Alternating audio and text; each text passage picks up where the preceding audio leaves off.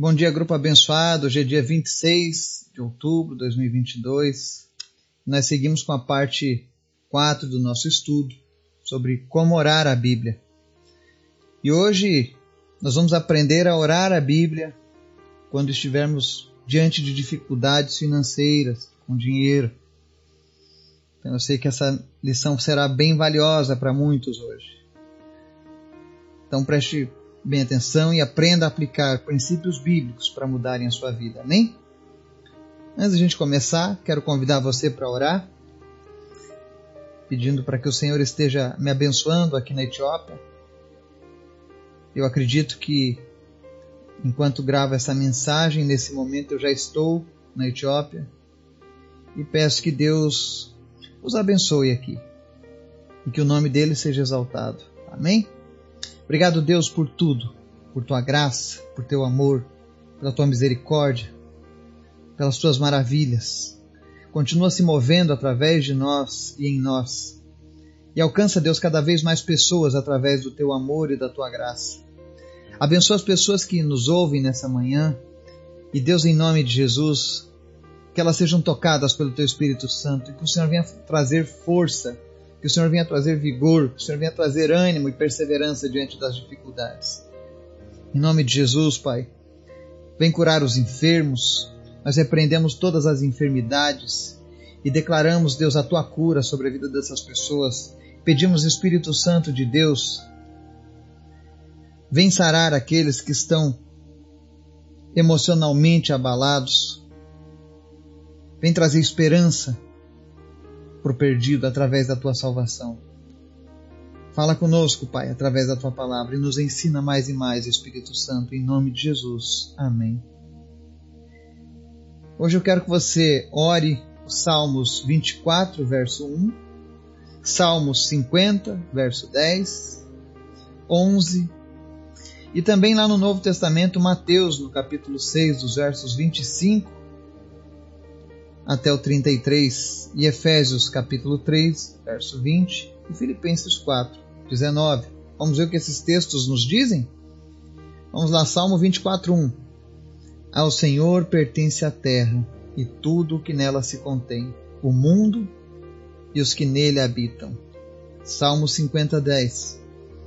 Pois são meus todos os animais do bosque e as alimárias aos milhares sobre as montanhas. Conheço todas as aves do montes, e são meus todos os animais que pululam no campo. Mateus 6, 25. A seguir. Por isso vos digo: não andeis ansiosos pela vossa vida, quanto ao que haveis de comer ou beber, nem pelo vosso corpo, quanto ao que haveis de vestir. Não é a vida mais do que o alimento, e o corpo mais do que as vestes? Observai as aves do céu, não semeiam, não colhem, nem ajuntam em celeiros, contudo, vosso Pai Celeste as sustenta. Porventura não valeis vós muito mais do que as aves? Qual de vós, por ansioso que esteja, pode acrescentar um côvado ao curso da sua vida? E por que andais ansiosos quanto ao vestuário? Considerai como crescem os lírios do campo, eles não trabalham nem fiam. Eu, contudo, vos afirmo que nem Salomão, em toda a sua glória, se vestiu como qualquer deles. Ora, se Deus veste assim a erva do campo, que hoje existe e amanhã é lançada no forno, quanto mais a vós outros, homens de pequena fé. Portanto, não vos inquieteis dizendo que comeremos, que beberemos ou com que nos vestiremos. Porque os gentios é que procuram todas essas coisas, pois vosso Pai Celeste sabe o que necessitais de todas elas. Buscai, pois, em primeiro lugar o seu reino e a sua justiça e todas as coisas vos serão acrescentadas. Efésios 3:20 Ora, aquele que é poderoso para fazer infinitamente mais do que tudo quanto pedimos ou pensamos, conforme o seu poder que opera em nós.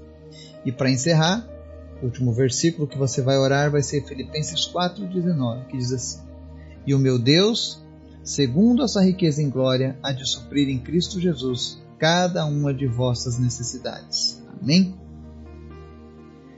Colocar a nossa esperança no dinheiro e em posses é algo bastante fácil para nós. Confiar na provisão de Deus sobre as nossas vidas, contudo, nem tanto. Podemos até ver e sentir o dinheiro e de alguma forma nos sentir confortáveis com isso, mas a paz que ele fornece é temporária.